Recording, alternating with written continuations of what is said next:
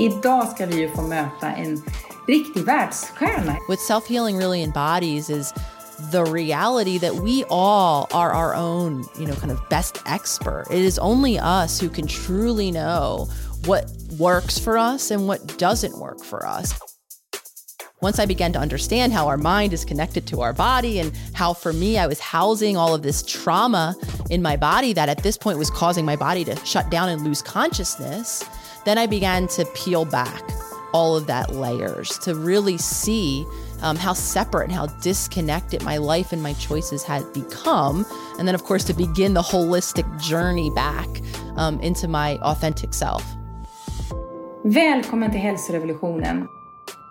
Det är så roligt att just du hittar till oss. Det här är ju podden för dig som vill stärka din livsresa och din hälsoresa. Karina Lundstedt heter jag, jag är förläggare och producent och idag ska vi ju få möta en riktig världsstjärna, eller hur Maria? Ja, Karina, det var ju du som hittade författaren Dr. Nicole, Nicole Pera på bestsellerlistorna, en psykolog som utvecklat en ny behandlingsmetodik som kopplar samman fysisk, psykisk och andlig hälsa.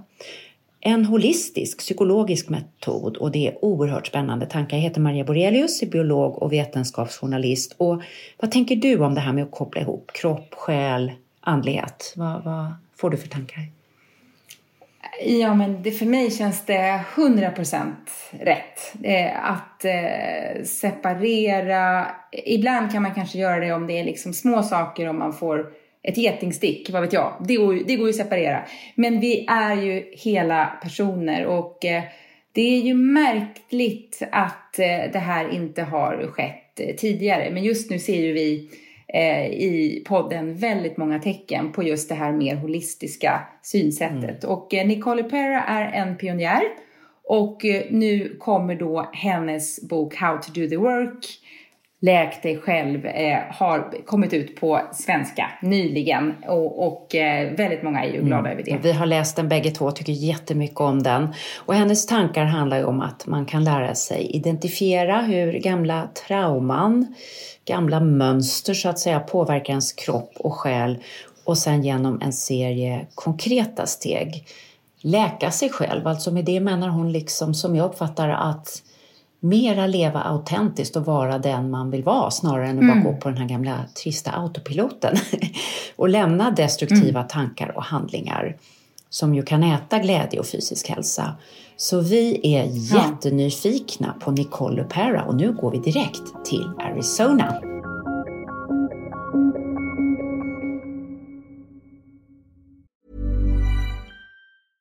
Ready to pop the question? The jewelers at BlueNile.com have got sparkle down to a science with beautiful lab-grown diamonds worthy of your most brilliant moments. Their lab-grown diamonds are independently graded and guaranteed identical to natural diamonds, and they're ready to ship to your door. Go to BlueNile.com and use promo code LISTEN to get $50 off your purchase of $500 or more. That's code LISTEN at BlueNile.com for $50 off. BlueNile.com code LISTEN. Hey, it's Ryan Reynolds, and I'm here with Keith, co star of my upcoming film, If, only in theaters, May 17th. Do you want to tell people the big news? All right, I'll do it. Sign up now and you'll get unlimited for $15 a month in six months of Paramount Plus Essential Plan on us. Mintmobile.com slash switch. Upfront payment of $45 equivalent to $15 per month. Unlimited over 40 gigabytes per month. Face lower speeds. Videos at 480p. Active Mint customers by 531.24 get six months of Paramount Plus Essential Plan. Auto renews after six months. Offer ends May 31st, 2024. Separate Paramount Plus registration required. Terms and conditions apply if rated PG. Hold up. What was that? Boring. No flavor. That was as bad as those leftovers you ate all week. Keke Palmer here, and it's time to say hello to something fresh and guilt-free. Hello Fresh. Jazz up dinner with pecan-crusted chicken or garlic butter shrimp scampi. Now that's music to my mouth. Hello Fresh. Let's get this dinner party started. Discover all the delicious possibilities at hellofresh.com. Vi fortsätter vårt roliga betalda samarbete med Bosch. De har precis kommit ut med sin nya köksmaskin, serie 6, som har fått en naturlig plats i mitt kök. Att baka gör mig lugn. Jag har länge tänkt att jag vill baka oftare. Och nu har det blivit mycket enklare tack vare serie 6 med sina smarta sensorprogram. Och den här gången valde jag ett recept ur din kokbok Maria. Vad glad jag blir. Berätta, vad valde du? Jo, men jag ska baka din mormors härliga recept på Earl Grey-kex. Som då kommer från Hälsorevolutionen, kokboken. Och för det här receptet så rekommenderar du just en köksmaskin eftersom det är ganska många ingredienser. Så därför har jag dragit mig för att eh, baka de här. Det har känts lite knepigt och svårt eftersom jag inte haft någon egen köksmaskin tidigare. Och så här lät det. Ja, nu har eh, serie 6 köksmaskinen fått eh, jobba på här ett tag och eh, det har blandats ihop eh, till en perfekt liten eh, smulsmet här. De innehåller havregryn, smör, bovetemjöl, bakpulver, havssalt, eh, citronzest, ingefära, blötlagda Earl Grey-teblad och sen kallt Earl Grey-te och honung och till sist kakaonibs. Ja, ni fattar, det här kommer att bli så himla gott. Ja, men det här är så kul och min mormor hade ju tyckt det här var fantastiskt. Hon var ju alla de här ingredienserna och det här med, med ett litet bra kex och en kopp te. Det var liksom väldigt mycket hon. Jag tror att hon drack 16 koppar te varje dag och just tekex var liksom lite specialitet ja. för henne. Det jag uppskattar särskilt med serie 6 nu när jag har bakat med den några gånger det är till exempel eh, den enkla funktionen att man kan väga ingredienserna. Både ovanpå köksmaskinen och direkt i skålen. Och sen de sju olika sensorprogrammen eh, som är, passar allt från när man bakar med jäst till att man vill vispa grädde eller maräng eller något annat. Och eh, den här gången när jag gjorde Earl Grey-kexen så hade jag program nummer fyra som funkade perfekt just för detta. Och det är en unik 3D-rörelse som gör att alla ingredienserna fångas upp liksom från botten och blandas väl. Ja, bakning och matlagning det är ju personligt i varje familj, för mig också. Det känns jättekul att recepten sprids och vi kommer lägga ut receptet på vår Instagram också, eller hur Karina? Ja, hur blev kexen förresten, Earl Grey-kexen? Ja men så himla goda med den här citronsmaken mm. i kombination med Earl Grey-teet. Man kan få testa köksmaskinen serie 6 i hela 100 dagar. Den finns redan nu att köpa hos Power och där kan man även få mer info om köksmaskinen. Lycka till! Okay, I would like to welcome you, Nicole Pera, also known as the holistic psychologist. Welcome. Thank you so much for having me, Maria. I appreciate it. And recently, your best selling book, How to Do the Work, came out in Swedish. And I would like to thank you for taking the time to meet us at Health Revolution, Hälsorevolutionen. Where do we find you today? Um, currently, I am physically located um, in the States here in Arizona, living and healing and doing all the things and putting out the work. And I'm so glad and honored that you are also resonating with, with it. I am, I am truly. So I'd like to ask you, what is holistic psychology compared to the more conventional forms of psychotherapy? Absolutely. And this for me was a huge um, foundational, I'd say, transition in terms of how I think about, you know, my experience of being a human, and of course, how I offer um, others tools. So if we really just want to simplify it, really traditionally, in most of the programs here in the States as well, um, we kind of take a shoulders up approach where the goal of a psychologist and you know the work done in many of the treatment rooms is in the mind if we really want to separate it out and of course i'm very much a proponent of how powerful our minds can be and I dedicate an entire chapter in the book called The Power of Belief um, and how incredibly impactful these deep rooted beliefs can be, again, which originate in our mind. However, for me, in terms of holistic, we're leaving out one of the biggest parts of the human experience, which is the body itself. So, from the shoulders down. And so, really simply, a definition of holistic to me is kind of the unity of or the interconnectedness of our entire being, our mind, our body. And I'm of the belief that there's a undefinable essence, spirit, soul, however we want to define it for ourselves, but essentially the uniqueness that makes me, me, Nicole, and you, Maria, and Karina, all different beings. So holistic psychology really honors the wholeness of our being as opposed to that older model, which really just looked at us from the top up. Mm-hmm. Your whole idea is to support people overcome destructive thoughts and behaviors. You talk about people getting stuck. How do you see the link between the physical and the mental, emotional health? What kind of image do you make out of that? Yeah. So if we want to, you know, if we want to think about even the mind itself, um, the mind is a function of our physical organ of the brain, um, and probably this this might be a, a, um, a metaphor. I don't know what the what the word is, but listeners might have heard the language used. Neurons that wire together fire together. And if we really want to simplify that, we have all of these cells and all of these neurons in our brain, and the more literally they fire, they form into networks. So when we talk about being stuck, we're really talking about the physiology that is in our brain of these neural networks of habits, patterns, thoughts, feelings that we have experienced in our body that we've repeated, some of us probably from the the moment we were born so frequently and so often that they actually do become the neural networks of what we commonly refer to as our autopilot. Meaning, if we don't pay attention, and many of us pay very little attention to our day to day choices, we're very habitual creatures. If we just kind of woke up and let the day happen as it always does, we would probably see many of the same habits and patterns with very little thought very little effort, even. And that's a really great example of the power of these neural networks. Something's deciding, right? What am I doing? What am I thinking? How am I operating within my day? And what's deciding, and again, is all of this hardware that's mapped onto our actual brain um, that's very habitual.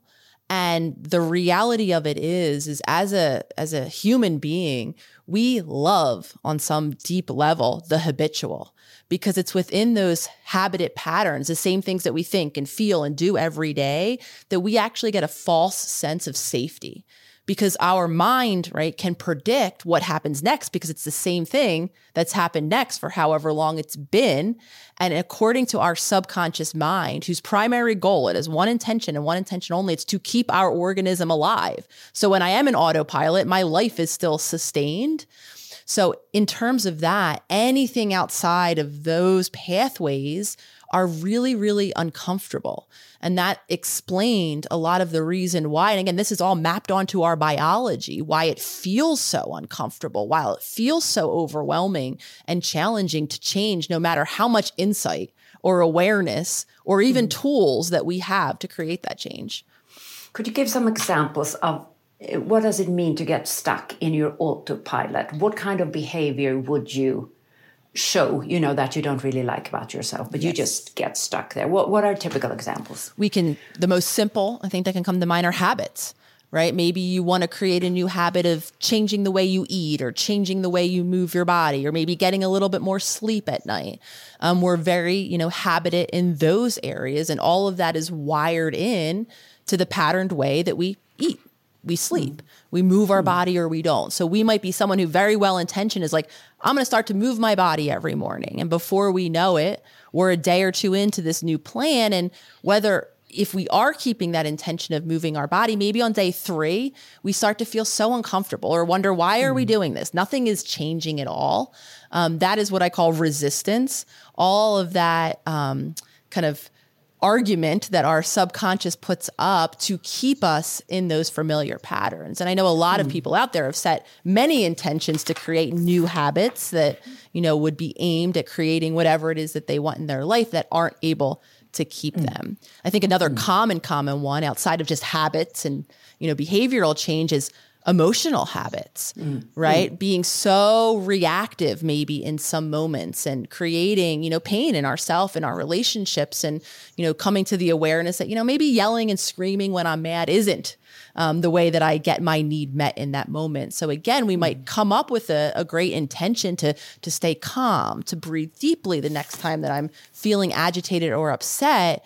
Yet again, in that moment, that neural network of that nervous system reaction of that yelling of that um, overwhelming feeling will literally take over um, and those mm. are the moments that i'm really focused on as well because so many of us feel so much shame when we mm. don't create the change that we want and even more so when we're creating pain in ourselves and other people so we leave these moments wondering why the heck couldn't i you know stay mm. calm And again, the reason often is in our neurobiology, in our body, meaning it's not enough just to say, remind ourselves to stay calm in that moment. We have to actually embody, practice, teach our body how to remain calm in that moment, or else we're going to go right back down that old reactive neural network.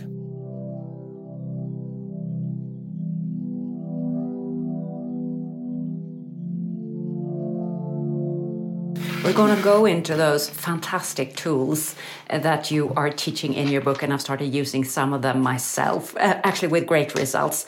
But before that, uh, you talk about a breakdown in life when you hit the rock bottom. You feel that you're going to die. A feeling of a metaphorical death can open up for kind of rebirth when you start healing yourself. This is dramatic, but you have experienced this feeling. Would you tell us about it? Absolutely. Um, so for me, it started happening as I was entering in my 30s. And by that point, I had checked a lot of boxes in life. I was ending my clinical training, becoming the psychologist that I had long set out to be for as long as I can remember. I was very fascinated with the mind. So I was wanting to be a psychologist. So here I was living in the city that I decided to live in, which was Philadelphia, my hometown. I was in a partnership. I had a very active social life around me. I had my practice, yet emotionally, I felt so unfulfilled, so disconnected, so low that I would actually speak to my partner Wally at that time and you know wonder kind of why why bother? I'm just I, I I'm getting nothing. It's so much energy. I feel so depleted um, going throughout the motions of day to day life. On the physical side of things um, I had for as long as I can remember, had a lot of anxiety, had a lot of digestive issues.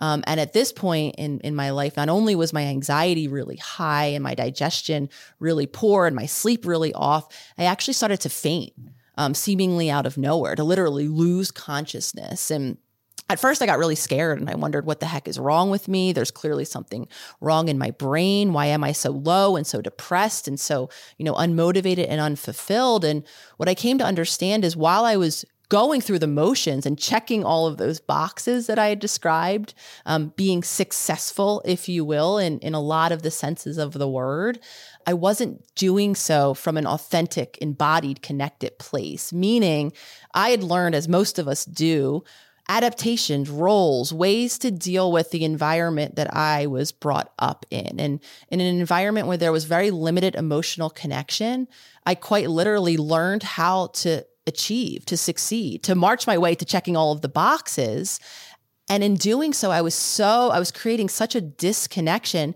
between myself, between my own needs, between my physical body, that I was literally running myself into the ground. And what I then was experiencing into my 30s was the byproduct of living from that disconnected state. And once I began to understand how our mind is connected to our body and how for me, I was housing all of this trauma in my body that at this point was causing my body to shut down and lose consciousness, then I began to peel back all of that layers to really see um, how separate and how disconnected my life and my choices had become.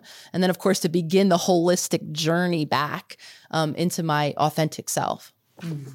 So, you discovered a couple of new tools, and I think it's enormously interesting the way you integrate psychological tools with body tools, with techniques that kind of really take the whole human being into account. And we talk a lot about that in the pod. So the first steps was to take better care of your body. You started meditating, exercising, eating better. What have you kept? What is your daily routine to kind of ground your whole nerve system? The body, Maria, and building a foundational practice of reconnecting with my body was life changing um, and still mm. is because one of the biggest things that I discovered for me, as is the case for a lot of us, when we're in emotionally overwhelming or physically overwhelming, where there's abuse environments in childhood, for a lot of us, because emotions live in our body, when it mm. becomes too much for our nervous system to take, or when we don't have and attuned a safe caregiver to help us regulate in those overwhelming mo- moments, what mm. we do is we leave the body to really simplify mm. it. We disconnect, mm. we dissociate. Yeah. I call it the spaceship that I went and lived on. And I went and I disconnected on the spaceship. I imagine probably early, early on in my childhood where very overwhelming feelings were left. I was left alone within them, not having an emotionally attuned mother mainly. Um, so I shut down and I didn't know it because that autopilot is so strong. It became my autopilot. I was able to march through checking all the boxes in life,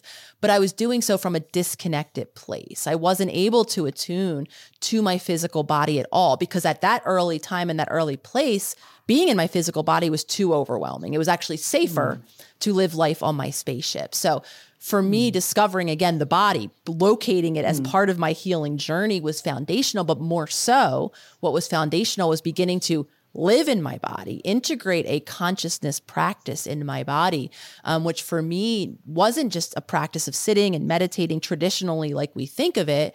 It was a practice of learning how to gently stretch my body, go on a five minute walk around my block and be consciously present to how it is to be in my body when I'm stretching it. What do my muscles feel like? How about when I'm walking around the block? And to answer your question, for me, keeping that foundational connection between me and my body is, is still present today. And so, what that looks like is every morning um, when I get up, I try to avoid looking at my phone first thing and I create space in the beginning part of my day for me.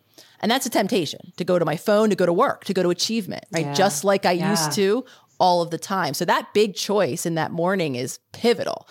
Putting the phone down and in that space, what I usually then do is I make sure hmm. that somehow, some way I'm moving my body. It's not going to be an hour rigorous workout at the gym. Um, for me this morning, it was a 20 minute YouTube uh, yoga, gentle yoga practice. Um, I popped it on and I was very conscious and intentional, which just meant I was present to my body moving. Um, and now that presence, that connection with my body for me, I travel throughout my day with that, meaning I don't leave, you know, my workout room or the walk around the block and forget that I'm living in a body for the rest of the day. For me, it means consciously paying attention throughout the day, tuning into, well, when is my body telling me it's hungry? You know, what when might it need to eat? What might it want to eat? Literally learning how to, and this might sound crazy to some listeners, and I know at one point for me it, it did. I ate at hmm. certain times of the day when it was breakfast time, when it was lunchtime. Hmm. I ate what hmm. breakfast foods are appropriate or whatever I learned in my childhood was appropriate for breakfast. And again, same went for lunch, for dinner. I had all of these different rules and reasons why I even ate.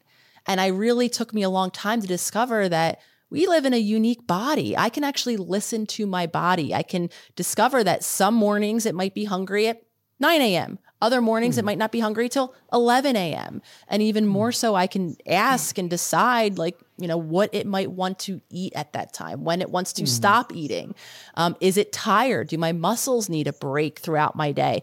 Are they feeling cramped? I do a lot of sitting, especially when I'm working on creative projects at a computer, meaning checking in with my body throughout the day and saying, you know what, I've been sitting here for a long time. I'm starting to feel really cricked up or, you know, tense. Maybe I get up and I go for a walk. So, body, body, body, body um, is a continues to be a foundation of myself of my own journey and it's how often can i check in with my body and allow that to guide me throughout my day May I just say this is so fascinating. I, I can just um relate to this so so much. And now, and I think during the summer we have more opportunities to maybe start new habits and connect to our body and listen to our body. And it's uh, it's so important because when you feel that resonance, it's like Oh my music, gosh, it's right? it's it's everything. Our body contains so much wisdom. And to speak to your point about summer, um, I discovered such a shift for me. I used to live on the East Coast in the Northeast of the United States, and it's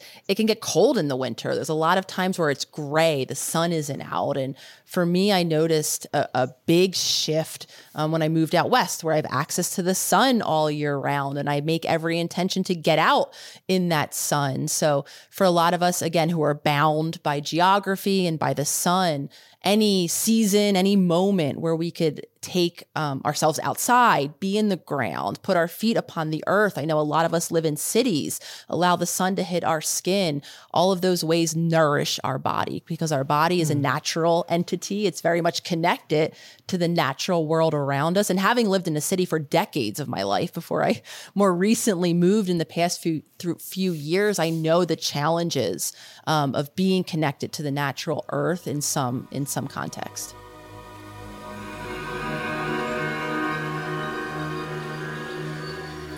So, out of these thoughts, you're describing the foundation now with connecting to the body. You have developed something you called holistic psychology, self healing movement, and that is growing. You have millions of followers on Instagram, on YouTube. It has become a big thing. Why do we need this now?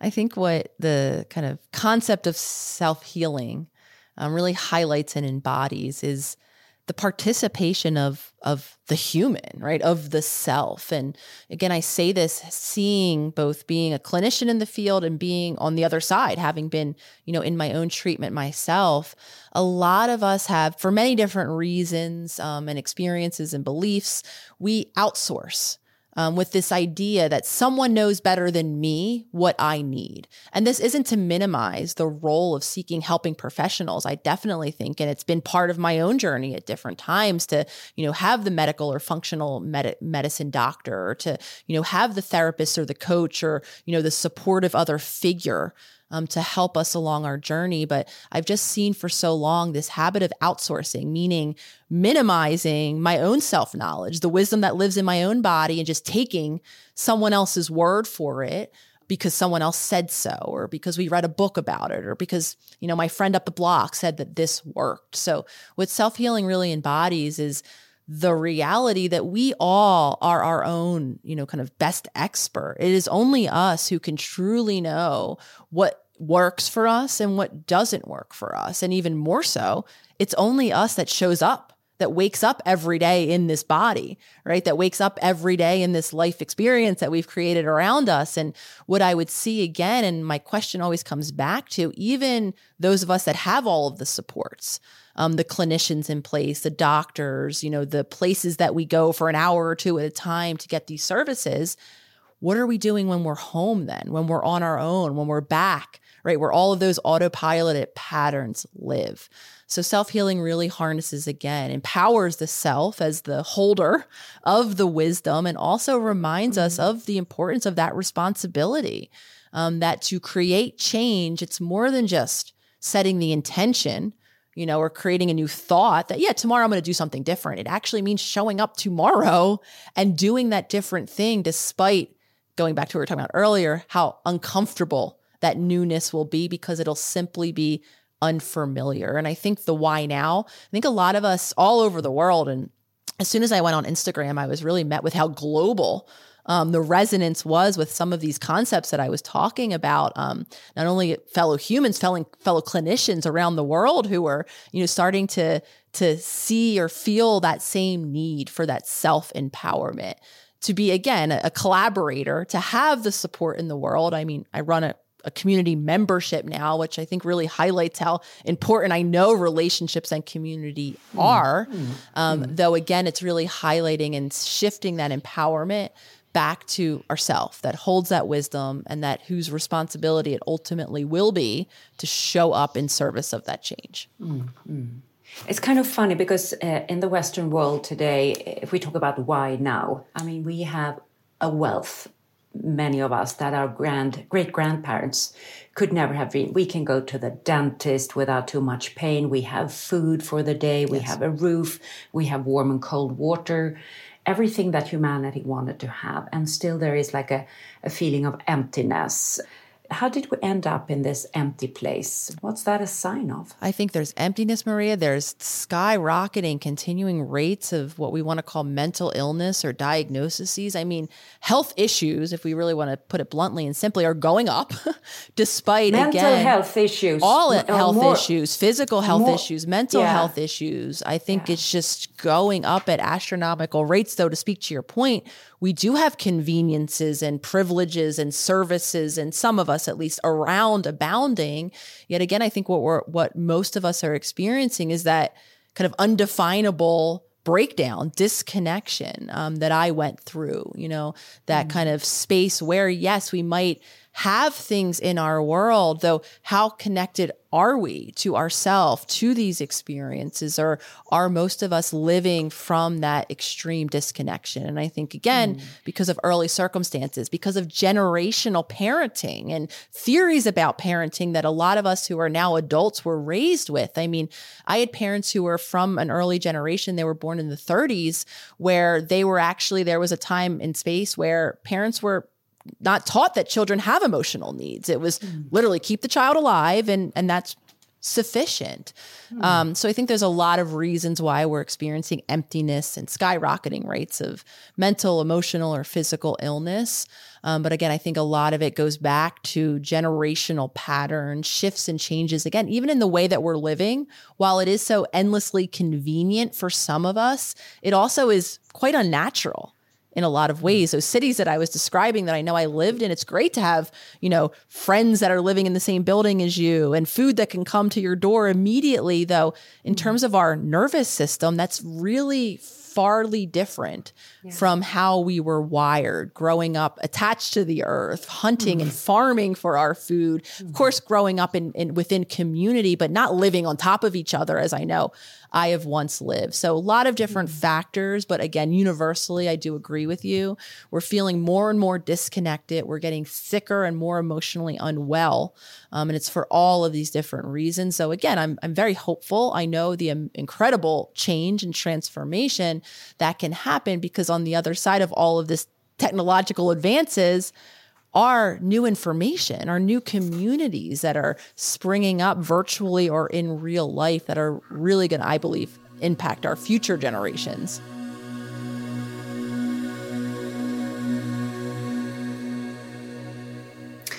One of the big themes in, in your book is the kind of traumas that we can have experienced. You've talked about a mother that wasn't sort of emotionally astute or, or there for you when you needed it. And I think everyone has had things, stuff going on in their childhood that was hard, tricky. Uh, what type of patterns can that set for the rest of us? And how does that make us ill or so, empty? Yeah, I think trauma, and I appreciate um, us diving a bit into this because for a very long time, the field and, and myself, I had a very narrowed definition of what I was taught trauma could be. Um, tra- trauma could be any kind of big incident of usually what's what's um, offered is abuse, physical, sexual, neglect, um, having a parent who's severely mentally ill, incarcerated, mm-hmm. or severely abusing substances. That's typically, historically at least, how trauma trauma was defined. Meaning, if you check the box saying that yes, this thing happened to me, in the mm. 90s, we have research that validated that that thing happening to you at any time, well back into your childhood, will carry impact, physical and psychological, well into your adulthood. For hmm. me, you know, reading this study, while it was incredibly helpful clinically on some level, it left me as an individual feeling really confused because mm-hmm. I didn't check too many of, of those boxes. I didn't have any mm-hmm. memories of these really severe incidents or moments. Yet, what I was seeing in myself was a lot of the same habits and patterns. And I had many clients who had a whole handful of those big T traumas, as they were once called.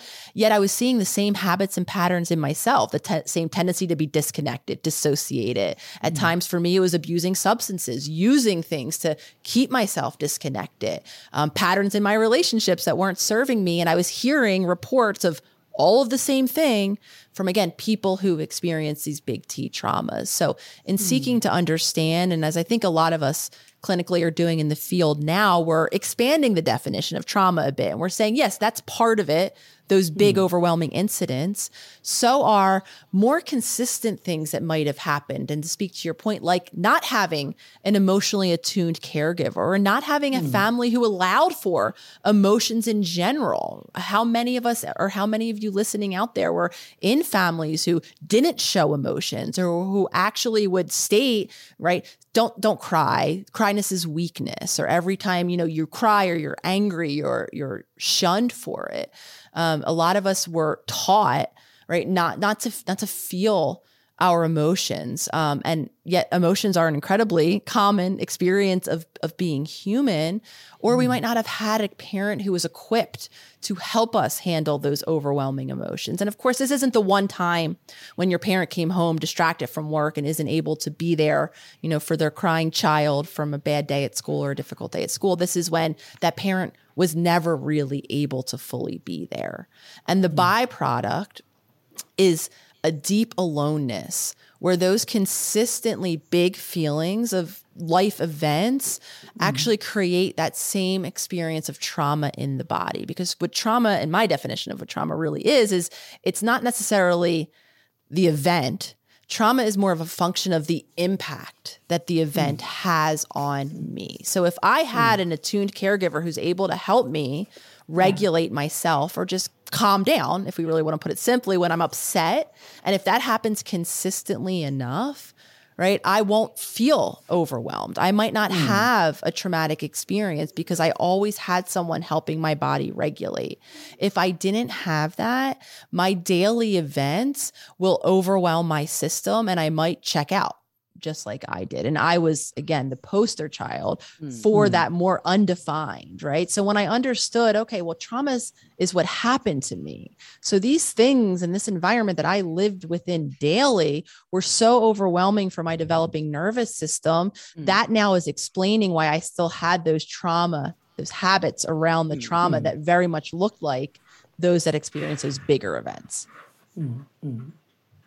Kind of a reflection. I've got four kids. Uh, Nicole, I don't know if you have kids. Do you?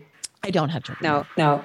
So I'm kind of thinking, you know, a lot of, I mean, being a parent is hard and you do your best. But when you are yourself, you know, uh, broken down or desperate or sad or angry or tired or fucked up, you know, it happens. Uh, you know, you kind of start reflecting on what kind of traumas have my children succumbed to. Does this kind of thinking about trauma does it put too much stress on parents to be the perfect parent? What what allowance are you giving for wobbly parenthood, which might happen? Well, I love that wobbly parenthood. Well, I want to, you know, kind of first, while I, I can't, I cannot relate to, to how it is to have a child. And I do have the idea that most, if not all parents are, are very well intentioned, maybe even are aware of how they were parented and the things that, mm. you know, might not have been as successful for them and that they would like to do different. However, again, this beautifully comes full circle. If all of those neural networks and habits, if I'm having trauma that's living in my body, that mm. best intention goes out the window when my autopilot takes over, when my reactivity comes to the surface, True, when true. something is activating that really deep wound that I didn't have a parent there for me to help. So I'm mm. going to fall into that reactivity. So my mm. statement to parents, first and foremost, especially when I get asked for advice. Well, how do I help my child break this pattern? I know what mm-hmm. happened to me and I know that I don't want this to happen to them. So, what do I say or what do I do differently?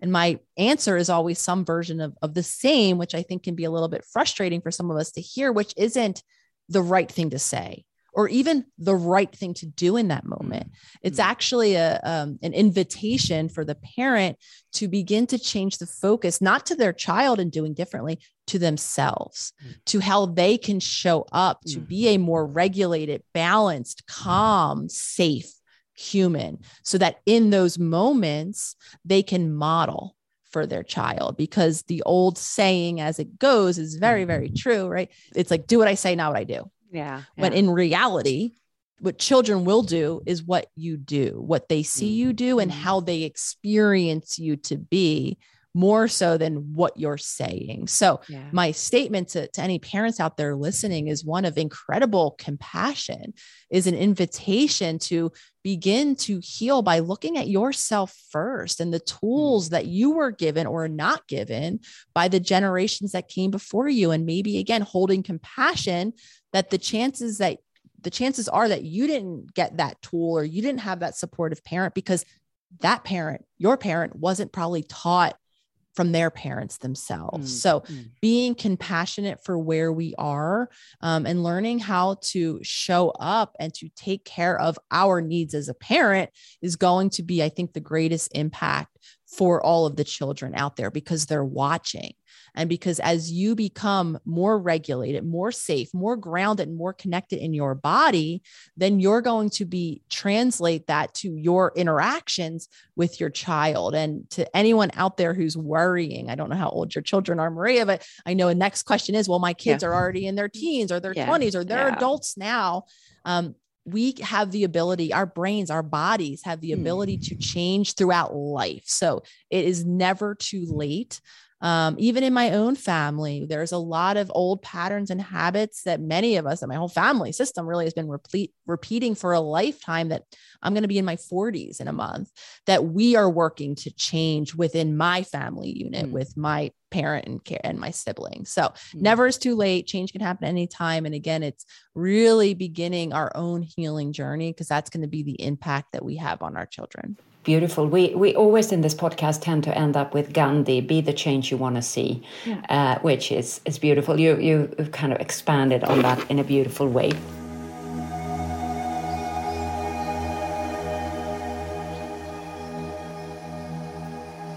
So you talked a lot about diagnosis when we go to the doctor when we are sick.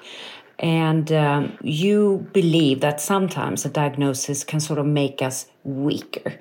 This is, in a way, a highly controversial statement. I'm thinking of the way doctors are trained in the Western world, where they spend five years, you know, making diagnosis. That is what they are trained in identifying sickness and making diagnosis, and after that, um, creating a program for healing or for treatment. So, so what is your line of thought about how, how a diagnosis can somehow make us lose strength?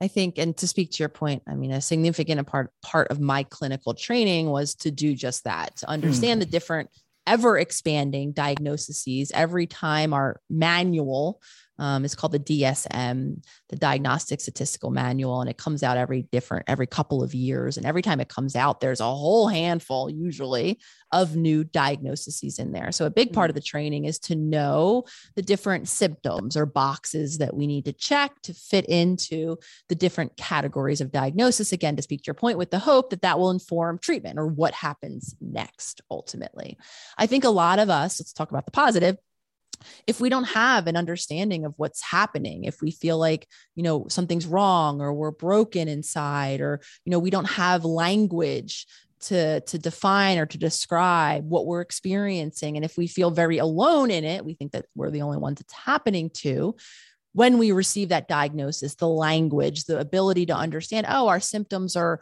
these all symptoms are going together because it's hanging under this category of depression or of anxiety. And oh, wow, there's a whole group and maybe even a community of other individuals who have this same experience. I can feel less alone. All of that, and that might speak to a lot of you listening or be part of your journey, can be very helpful. I think where diagnoses can become unhelpful is when we associate the diagnosis with who we are completely. We mm. don't become a person who's struggling with depression or anxiety. Mm. We become mm. a depressed person, yeah, an excellent. anxious mm. person, right? And then when we wear that as who we are, we give ourselves very limited possibility to be anything else, to have a day where we're not mm. A depressed person, mm. um, or to honor any other of our experiences outside of that diagnosis. I think another way it can become problematic but but can I can I just interject because I yes. think your point is super important here. It's very interesting. You know, if we have backache and we go to the doctor and we get a kind of diagnosis, what's it all about? It's about the lumbar region, etc. We don't become backache person. We become a person who has problems with the back. But when it comes to mental problems, depression, anxiety, uh, bipolar, etc., we become that diagnosis. Isn't that weird? Yes. And I think one of the reasons is is what we've been taught or led to believe is the cause of the diagnosis, whatever it might be. Mm. And to keep it really simply, we've come from a medical model and a psychological in the field um, model of something that's called genetic determinism, which really just simply means it's in my genetics. Mm. I get depression because I have that chip that gives people depression. I get heart disease because I have that genetic component of heart disease. And again, I don't have any choice or control, meaning it's almost like I'm a ticking time bomb. It's just a matter of time when I'm going to get those symptoms and have that diagnosis. Mm. So if we believe that, then we are locating the problem within us. I am a hmm. depressed person because I I have a depression chip. I have the genetics for depression. Um, and I think that allows us then to you know, kind of merge with that identity because it is something genetic, or so we think it's something that is in our genetic constitution or our genetic makeup. We now know science has very thankfully evolved um, quite a lot in a very groundbreaking transformational way um, and now we there is a science a model of science out there that's called epigenetics and I have the idea that probably listeners have heard of this, which is simply it does understand that genetics and our DNA and all that's in our physiology absolutely play a role, though so does our environment, so does our lifestyle choices, right? All of that interacts. So now, if we understand mental illness or diagnoses, whatever it is, as a symptom, right, of not only our genetics, but all of the choices that our genetics have contributed to us making or having been made for us in our environment, now we can separate ourselves, right? Now we don't have to assign the label of, well, I'm an anxious human because I have an anxious genetic chip. My genetics in interaction with my environment that are also included my relationships and going back to that mom who was not able to be there for me she played a role in right my manifestation of anxiety. With that space though in my in my opinion can be transformational can be the life that we now create because now it's not we're not bound by this thing that I can't change these genetics that I have no mm. control over. What I can do is begin to make new choices which can allow that separation to grow even more to the extent that we can maybe become someone i mean i had a list of diagnoses i had um, generalized anxiety disorder, panic disorder, obsessive compulsive personality disorder, all the disorders. And at this point, because I've made so many conscious efforts to change, to heal my body, to regulate mm. my nervous system, I wouldn't even probably check the boxes for those diagnoses at all. Mm. Mm. It's interesting. I'm a trained geneticist, and I find this whole area of of uh, epigenetics fascinating. I always like to think of it as you know we have a piano, so we have all the different keys, but what tune is going to be played on those keys? Is it our best tune? Is it our anxious tune? Is it our depressed? I mean, there, that's epigenetics. That can be influenced a lot. So those those foundations are are super super interesting, uh, and um, what you are saying is that a diagnosis can be a great tool for helping somebody find the first path, but it it shouldn't define us as human beings. Is do I understand you correctly? Yes, it shouldn't define us. And my hope is that it shouldn't also, it could not limit us to. We could find the possibility that even if we are with we are someone who has been identifying with the label mm. um, who has felt like i am anxiety um, my hope is that this might just open up a door a little bit of mm. possibility that mm. with consistent new daily choices and of course incorporating our body because for a hmm. lot of us those diagnoses are the result of a, an physiological an imbalance in our nervous system in our in our physiology and if we do incorporate our body in healing we might be able to see the possibility of of not being then limited by always mm. being the anxious person throughout our life. Mm. we can play a different tune on our piano. We can play a different tune. I love that. And i just like to highlight too when we think about environments it, in my opinion, it begins with that earliest environment hmm. when we were in utero, right? So really considering, well, how was it for you know the the parent who birthed you? What was their hmm. life like? What circumstances were they living in? What context were they living in? What was it? What was going on for them? Hmm. Because if they were living in a highly stressed out or abusive or systematically oppressive environment, our genetic changes, our epigenetic changes, are going to hmm. begin before we're even separate from that individual in this world. Mm. Mm-hmm. And this is again why it looks so similar, going back to why I, for me, I could look and see the same physical issues that I described earlier the digestion, mm-hmm. the sleep, the anxiety, the habits and patterns in relationship. They were all present in my mom, in my sister. And again, not mm-hmm. because we're ge- partially because we're genetically you know, I, near mm-hmm. each other in mm-hmm. relation, though more so, in my opinion, because our environments had been the same.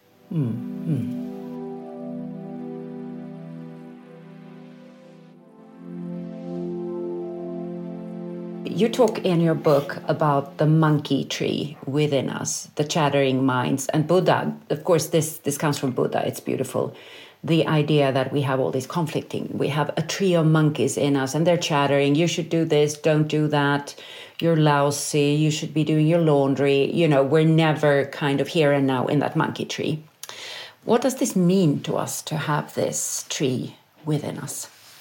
Well, first, it means that we're a normal human because I have yet yeah, to that's a good idea. in this world who doesn't have thoughts happening throughout hmm. their mind all day long. And I'm being very intentional in the way I'm describing it by describing it as thoughts happening.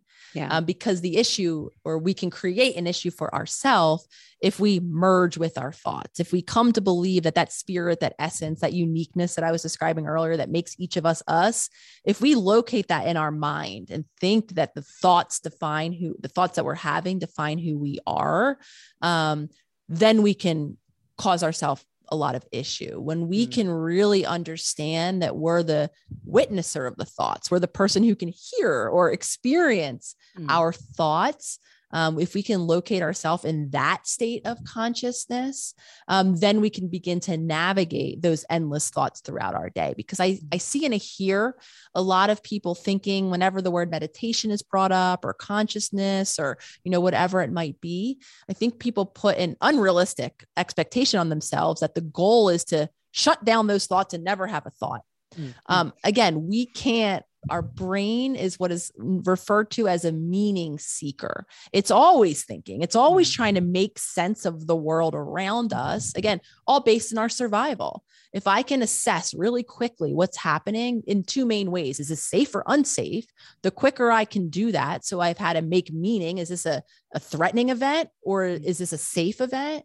Then I can increase the likelihood of my survival. So this expectation that we're going to just be thought free is is really really unrealistic what we mm. can do though because most of us the only time we're spending with ourselves is in our thoughts i like to think of it as um kind of having a balloon and we're holding a balloon and i'm like mm. living from my balloon up yeah. here if we can return our attention to that consciousness state really learn how to be the observer of our thoughts um, that's really the work of what we're doing because that mm. consciousness state actually exists in our brain.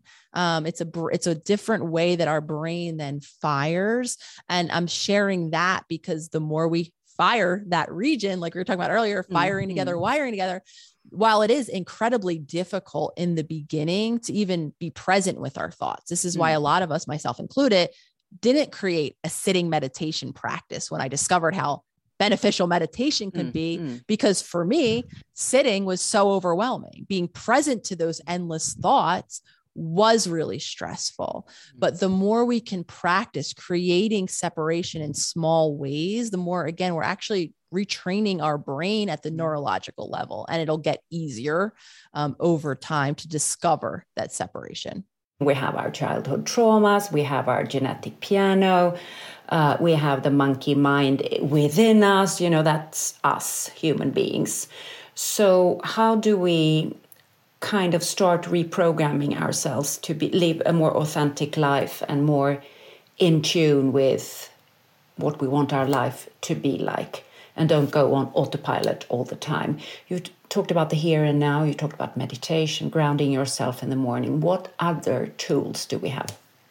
consciousness is the number one mm. foundation, meaning learning how to tune into here and now, not to pay attention from my balloon, from my thoughts, how to ground myself um, in my body. And like I was sharing, for me, it didn't begin by creating a, a time in my morning where I just sat in mm. meditation.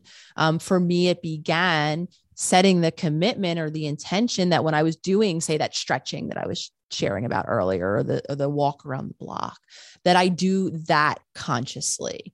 Meaning i tune into what i was sharing earlier how it feels to be in my body in that moment. That other parts of my day i i endorse using technology as much as we can. In the beginning i would set an alarm on my phone for several times during my waking day so say one is at 1 p.m and one is at 4 p.m and when that alarm goes off I would do what I call a consciousness check in, which really simply the first step is where am I? What am I paying attention to? Right. I might be sitting at my computer intending to, you know, create something new, mm-hmm. but I'm really thinking about the argument I had with my partner this morning. Right. So my attention is in my mind. I'm not, we could say, conscious in that moment. I'm on autopilot because chances are I spend a lot of time in my mind, possibly even rehashing earlier issues. Right. So, second part is the embodiment practice. Now that I'm aware, oh, okay, I'm I wasn't present when this alarm went off. I was somewhere else. I wasn't in my chair, present to my work or whatever it is that I'm doing. Now I give myself that opportunity to practice being present. So mm. we can use, I call it a hook for our attention. So we can do a couple different things. The two simple ones is first by using our breath. We're going to be breathing in that moment. We're always breathing. So when I notice my attention is up in my balloon, I might just refocus and hook my attention onto the natural breath that's going through my body just mm-hmm. paying attention to right how it feels when my stomach or my chest inflates and then how it feels when it deflates and i might just do that for a minute becoming conscious to my body. I could also use my senses. If the breath feels like a more difficult hook, we can tune into and ask ourselves the question of going through our five senses. Is there anything in this room that I can smell right now? Maybe I have some um, incense on. Is there any sound happening? Am I watching a video? Is that what's mm. playing in front of me? Is there light music? Do I hear the yard workers in the house next door? Right? Same thing goes. Can I touch anything? Can I taste anything? Is there a drink mm. that I was, you know, just guzzling down? Can I actually take a moment and be with that the taste of of that product or whatever it is? So hooking our attention on what's happening. We could use our breath, we can use the sensory experience and every time we're doing that, we're in that moment practicing being conscious. Now I'm in my body that's sitting on my chair. I'm feeling how it feels mm. to be mm, mm. breathing mm. in this body, and I'm feeling how it is to be in the sensory experience of this present moment. And that, in my opinion, is the foundation in which change is built, meaning we need to practice that consciousness state mm. as much as we can. It's not enough to say, oh, I've become conscious for this one moment and now I'm done until the next time the alarm goes off. Because what's going to happen in that yeah. three hour period is all of the autopilot that you're probably trying to avoid. So mm. it's the foundation that we want to keep building on to the extent that we're not going to be conscious every moment of every day. We might drift off in thought or zone out for a few minutes here and there. However, I can detect it. I can notice when I'm doing it, or I can notice when I come to, and then I can give myself the choice. What we're really going for is choice in all of these moments because our autopilot's been making all the choices for us. Mm. Typically, they're not getting us the life that we're intending. Typically, they're not true. Eh, I was fascinated in the book to learn. Uh, I mean, I, I, of course, learned a lot about the vagal nerve uh, and how it activates the parasympathetic nerve system, parasympatiska nervsystemet. And I was fascinated to also learn that it actually affects the voice quality and the hearing quality. So in, in the podcast, we usually call it our inner panda, the parasympathetic nerve system, and the sympathetic we call the squirrel. So we're kind of, when we go in panda mode, we communicate better, we listen better. It, it's kind of our whole being changes into a more, I would say, reflective and responsible person. Isn't that the case? Absolutely. So, the really simplify it, the parasympathetic and the sympathetic nervous system are responsible for keeping ourselves safe under threat. Mm. Right. When we're threatened, the sympathetic, and I'm really simplifying it, swoops in, we fight, we flee, and then we're safe.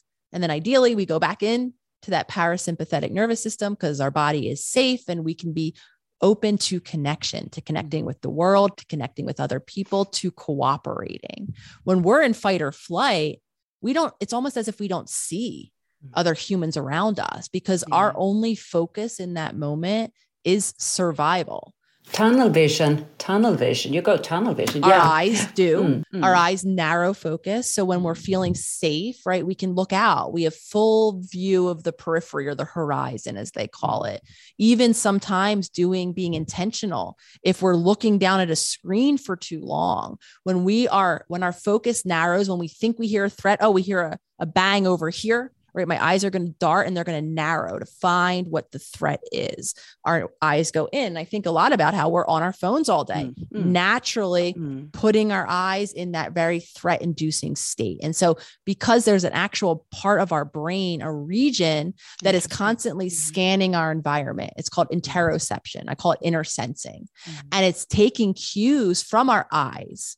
Hmm. From our breath, is it shallow? Is it getting elevated? Mm. right? It's it's assessing the sensory changes. Are my muscles becoming tense? Am i hmm. starting to sweat?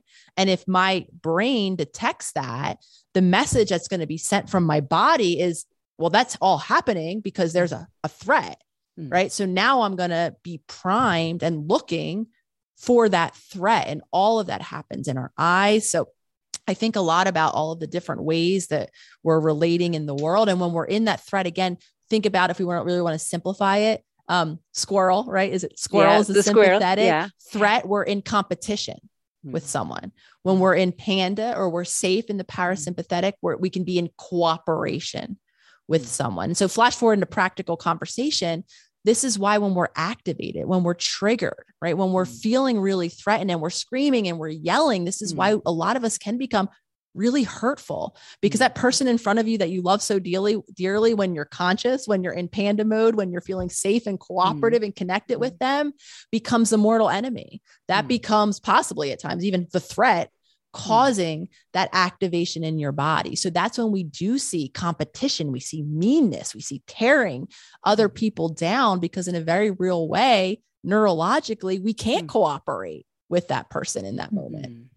Interesting. It's beautiful. I'm, I'm getting kind of the image that the panda allows for perspective on our lives. Whereas when we're in the squirrel, we don't have any perspective. We are like in in our monkey tree. We are like in our. Would you agree with that? 100% when when perspective um long-term planning consequential thinking all of Mm. Yeah. that is a Yeah. byproduct of being in the in the panda mode In- immediacy Yeah. right the the threat at hand Yeah. doesn't matter what happens next all i need to do is get through this threatening moment now all of that is really in squirrel mode Okay, so one of the things that um, stresses me out most, and I think a lot of human beings, actually a lot of women, is boundaries. The little world no can be very stressful, especially if you have to say no to people who need you, who sometimes use you, and who love getting things from you. And you talk a lot about this. And if anyone has any problems with boundary setting, I highly recommend your book you have three definitions of how we define ourselves in relation to others. And you talk about the rigid boundary setter, the loose boundary setter, and the flexible boundary setter. What can these three strategies do to us? And where should we strive to be? So, simply defined, um, a boundary is a limit, a mark of separation between me and my thoughts, my feelings, my ways of being in the world, and anyone else um, that's that's really outside of me. So, just to get clear on what a, a boundary even is, because I know that I was never, I didn't have any in my family, so I wasn't modeled them, meaning there was no separation, or they were called loose boundaries, meaning there was merger. If one person was stressed out in my family home, or there was an issue one person was having, the whole family very quickly became stressed out. Um, we were very much a family of group think, or this kind of idea that my last name is LePera. So us LePeras think or believe these things, and we don't think or believe these other things, as if there's this homogenous group or similarity, and we all must have the same beliefs. Um, so that's an example of having loose or no boundaries, where there's no separation, where everyone's emotions affect or impact us, and oftentimes where we do find ourselves showing up in service of others, um, usually overstepping our own needs, meaning we might not be available or have the time to answer a phone call in the middle of the night, yet here we are picking up that phone. And again, all of this is based in our earliest relationships, our earliest environments, how we had to adapt in those early circumstances to continue to stay connected with that environment. Um, and again, this begins in childhood. So when we think about boundaries, many of us want to begin to define new limits or create new space for ourselves. The contrast of loose boundaries. So when I have no limits, mm. um, what other people do affect me and I affect other people. Again, all learned based on our past experiences.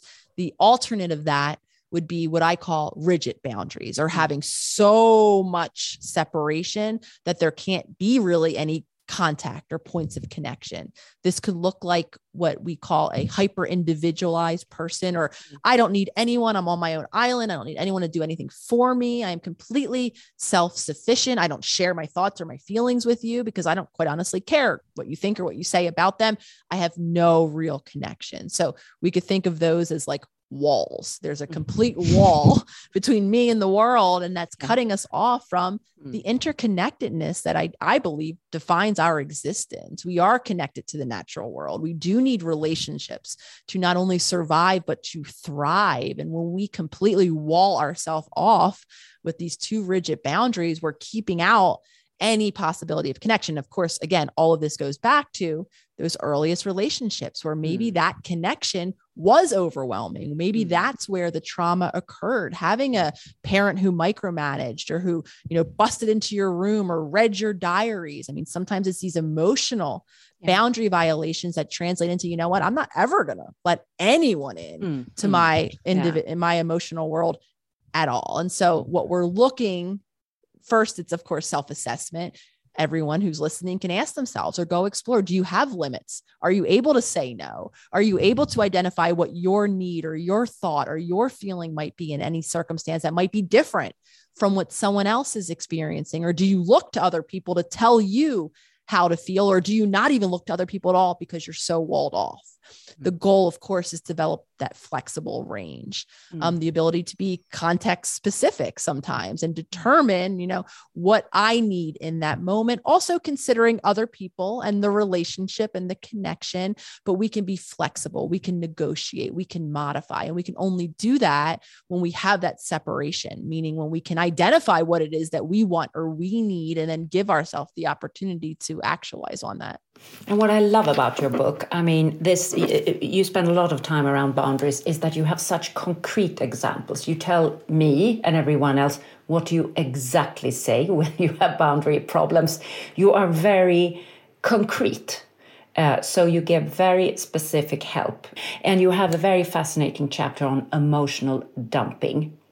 And I think everybody has experienced. Uh, so I happen to be a person that a lot of people come to and I get to hear a lot. And sometimes it's valid, and sometimes I feel like, hey, I'm sitting here and I'm a bit of a garbage can for things that are happening. Uh, and you talk about what to do if you're a dumper and what to do if you're being dumped on. Uh, and I love, could you share some of those strategies? Because I think that'll resonate with a few people. As a recovering on the other side, I would have called you up many times, Maria, as a recovering emotional dumper.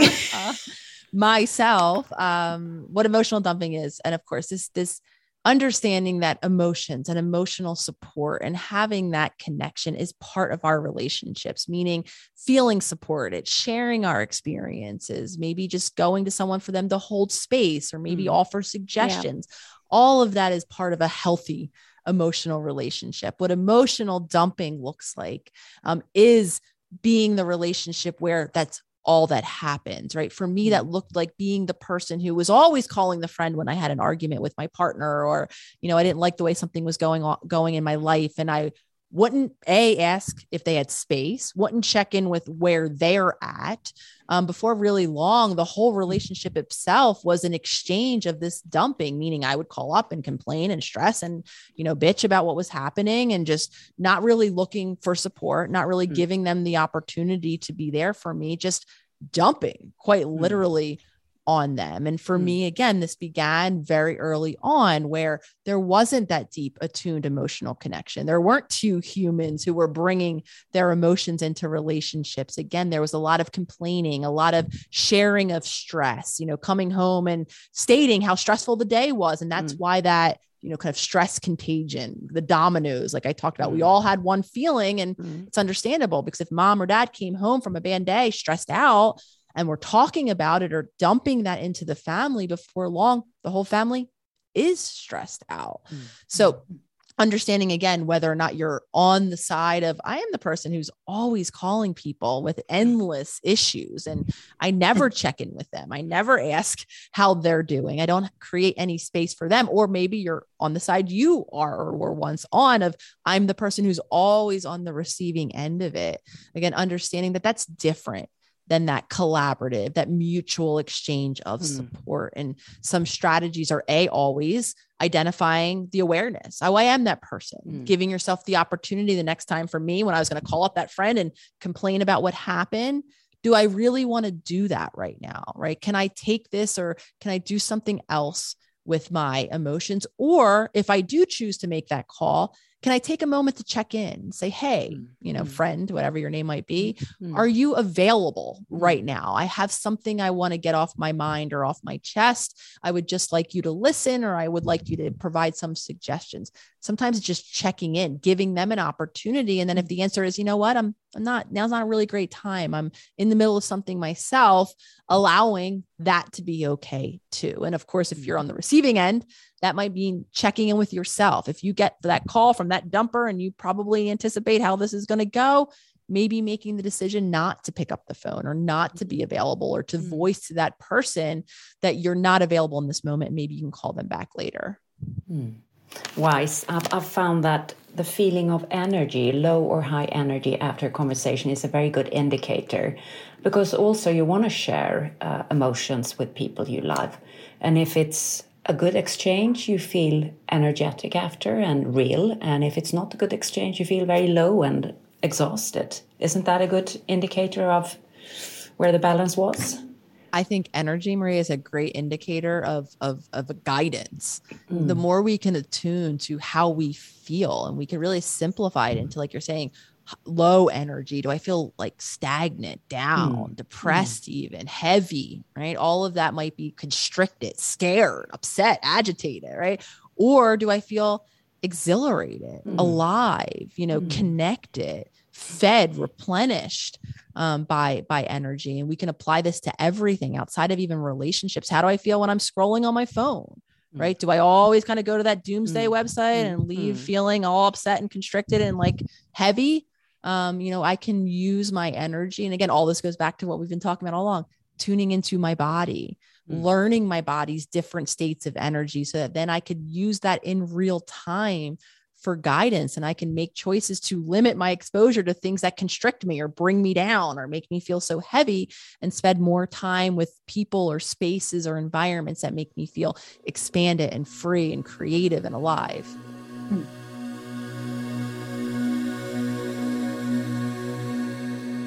I think this expanded, full of life, replenished, that is uh, a true sign of your book because that's what you feel like when you've read that book, that things are possible to change. And um, for all our listeners, uh, Läk dig själv in Swedish. If they want to follow you, if they want to find out more about you, where can they find you if they don't want to go to Arizona? Well, I appreciate that, and, and hearing hearing you describe it like that, um, Maria, really really means a lot. Um, I know I was a person who didn't feel so hopeful, who really felt constrained mm-hmm. by limitation in, in many different ways and areas of my life for so long, and you know, hearing that the book itself and the work can be a beacon of, of hope and of possibility because I would have fought you tooth and nail that thriving was part of the human existence back when I mm. started that mm. that mm. descent into what we were talking about earlier, my breakdown. I would have told you there's no thriving. It's barely making it through the day, barely making it through the week. Who likes to work anyway? This is life. Um, so hearing again, and obviously I don't believe that now. I do see a possibility of thriving for all of us hmm. um, in our lives. So hearing that that translate really, really is everything. And the place you can find me, um, where I am on day in and day out, is social media, um, the Instagram account, the dot holistic dot psychologist. Um, I have a website that also has a bunch of resources on there, theholisticpsychologist.com. I have a new podcast out called Self Healer Soundboard. Um, so come find me in any and all of those areas for all of the different ways that we talk about and continue to talk about this healing journey and for the amazing community of self healers. That's such a big part um, of my social media presence and the platform in, in general, in and of itself, is finding those people that are speaking this language, that mm. are having mm. similar mm. experiences, and creating those authentic, supportive relationships. Beautiful. Thank you very much. Truly honored, Maria Karina. Thank you. Thank you both for your time. I so appreciate you.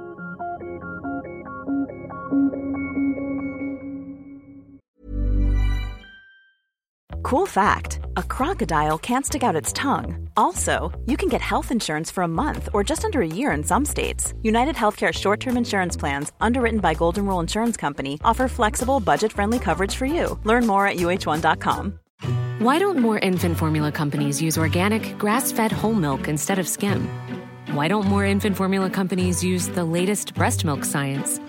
Why don't more infant formula companies run their own clinical trials? Why don't more infant formula companies use more of the proteins found in breast milk? Why don't more infant formula companies have their own factories instead of outsourcing their manufacturing? We wondered the same thing. So we made ByHeart, a better formula for formula. Learn more at byheart.com. Hold up. What was that? Boring. No flavor. That was as bad as those leftovers you ate all week. Keke Palmer here, and it's time to say hello to something fresh and guilt-free. Hello Fresh. Jazz up dinner with pecan-crusted chicken or garlic butter shrimp scampi. Now that's music to my mouth. Hello Fresh. Let's get this dinner party started. Discover all the delicious possibilities at hellofresh.com. Karina, tack för att du hittade den här boken. Hon är ju helt fantastisk alltså. Så jäkla spännande och nytänkande. Ja, ja nej men det här är en bok jag hade velat ge ut på mitt eget förlag. Nu, nu har jag ju eh, jobbat, eh, inte, inte liksom full tid med det. Så att, det, så att jag eh, gratulerar det, det, det svenska förlag Mondial som ger ut den här fantastiska boken. Det, det är verkligen, ja, den är, den är fantastisk. Och vi känner ju flera som har blivit eh, Ja. hjälpta av, av, av den här boken. Och, och om man inte liksom känner att man har eh, ja, massa traumatiskt så, så kan man nog ändå hitta, tror jag, vardagsknep. Det är ju inte det att man måste vara fullständigt trasig för att läka sig själv utan jag tror vi måste läka oss själva lite Ja. varje dag. Och jag tar verkligen med, med mig det här med, jag menar alltså att det här är ju alltså mindfulness 2.0 tycker jag nästan. För det är mer, det man får mer vetenskap, ännu mer sammanhang. Och att connecta med sig själv och känna hur, ja, hur känns det här? Är detta liksom... Och, så, och, och sen får man väl prova sig fram. Man, man kan ju inte gå runt och, och utvärdera varenda steg man tar heller tror jag. Utan man måste ju få, få leva. Liksom. Men, eh, ja. Det som jag, det som Nej, jag det- tänkte liksom innan, det var ju som, den enda oron jag hade, det var att hon skulle vara liksom helt emot diagnoser. För jag ser ju ändå hur Mm, systematiska diagnoser från bra läkare, eh, psykiater och så vidare har lett Mm. till empiriskt grundade behandlingar med liksom, och, och jag vet, så det ska man ha en jäkla respekt för. Men jag tycker hon svarade väldigt bra. Att man kan få hjälp av diagnoser men man är inte sen diagnos. Hon hade väldigt Nej. klok. Och där tänker jag ju verkligen, och där tänker jag ju på min kära Ja. man som ju var precis en sån ledstjärna när det gällde Eh, och det var ju då cancer som, som många av lyssnarna vet. Och Anders sa ju, han delade ju det i ett, i ett avsnitt om hur han hanterade Ja, sin ja. sjukdom. Och han hade ju ett mantra, jag är inte Nej. min sjukdom. Och det kom så liksom reflexmässigt för Anders när, när han fick sin diagnos då, cancer. Så att jag tror att det gäller både eh, psykisk ohälsa i olika former men också kanske allvarligare eh, diagnoser där man då kan bli sin cancer eller bli sin, eh, vad vet jag, eh, hjärtinfarkt eller, eller stroke eller vad man har eh, råkat ut för. Så, så De psykiatriska diagnoserna är de mest dödliga idag för unga människor. Så bara att man kommer ihåg. Ja. Eh, Ja. Men man är Ja. inte anorektiker. Man har anorexia. Man är inte Ja. deprimerad, Ja. man har depression. Man är inte cancer, man har Mm. det. Alltså, och det, det är en väldigt, väldigt klok distinktion. Och det här, eh, en väninna till mig som eh, hade cancer, hon sa också väldigt klokt att till slut är det ändå jag som måste läka mig själv. Jag, läkaren är en Exakt. hjälpare men det är jag som måste ta pillret. Det är jag som måste lägga mig i den här strålmaskinen. Det är jag, min kropp Ja. som ska läka ihop efter operationen. Så att man är, man Ja. är samverkande Ja, i det här. Och så, hon har en, och så är det naturvetenskapligt grundat det hon skriver. Och hon talar ju mycket om... Ja. jag tänker mycket på ayurveda när hon... Alltså, jag skulle vilja höra Mm. henne prata med en ayurveda-läkare. Men, men du, det här med, med. Mm. gränssättning och sådär. Är det bara jag som har problem med det eller? Det känns som att... Nej, alltså nej men herregud, det är ju varje dag. Nej, vi, och vi har Ja, gjort ett verkligen. avsnitt om det också som vi ju eh, sände, släppte i Mm. sommarrepris här eh, ganska nyligen. Och, och det, det är ju jätte, jättesvårt. Nej, men det, man vill vara tillgänglig för sina nära och kära, man vill hjälpa till hela tiden. Men, men det går Mm. ju inte liksom. Så det, det, det, det är jättesvårt. Man får prova sig fram och, och känna efter och vara...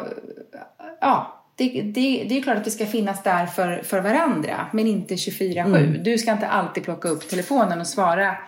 Man, man, man gör ju det Nej, med nej, sina det är vä- barn. väldigt bra. Alltså det, det, det, det, Ja, det med är ju liksom, är det. men, men man kan inte Nej. göra det med Nej. alla vänner. Nej. Så det där är väldigt bra. Och den här muren och sen det här lösa gränser. Det det är som slags vatten där allting bara flyter ihop. Och jag såg Mm. framför mig egentligen att hon talar om den här flexibla gränssättningen. Att man är i någon slags vatten men Mm. man har en ordentlig hinna mot. Så man är, känner av Ja. vågorna men man behöver inte vara dem så att säga.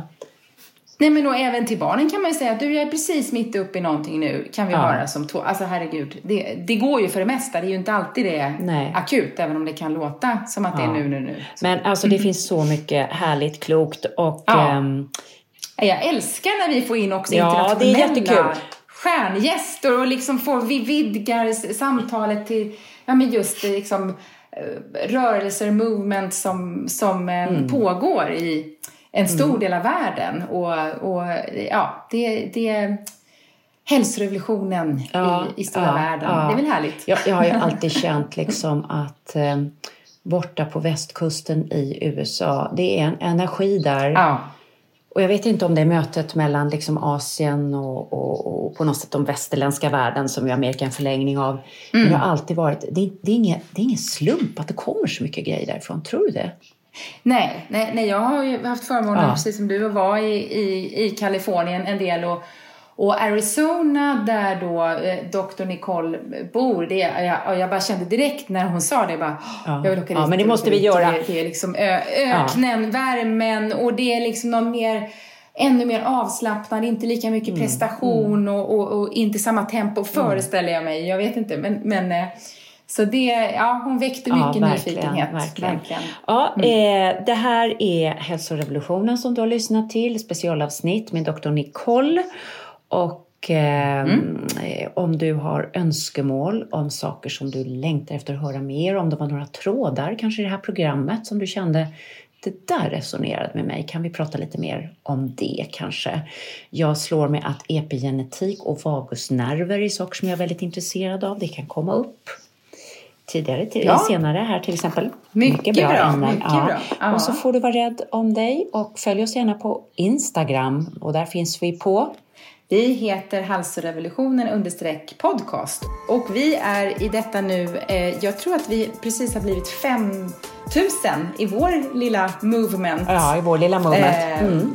Vårt Instagramkonto har inte funnits så länge. Lyssnare är vi ju ännu fler. Vi har ju förmånen att ha över 100 000, mellan 100 och 150 000 nedladdningar i månaden. Visst är det Wow. fantastiskt? Jag Ja, men tack det igen. alla Ja. som tar tid, värdefull tid. Vi vet hur mycket ni Tack. har att göra, hur många Tack. saker ni bryr er om och vi är privilegierade att ni vill dela en del av er värdefulla tid med oss. Ja. Var rädd om dig, hej då!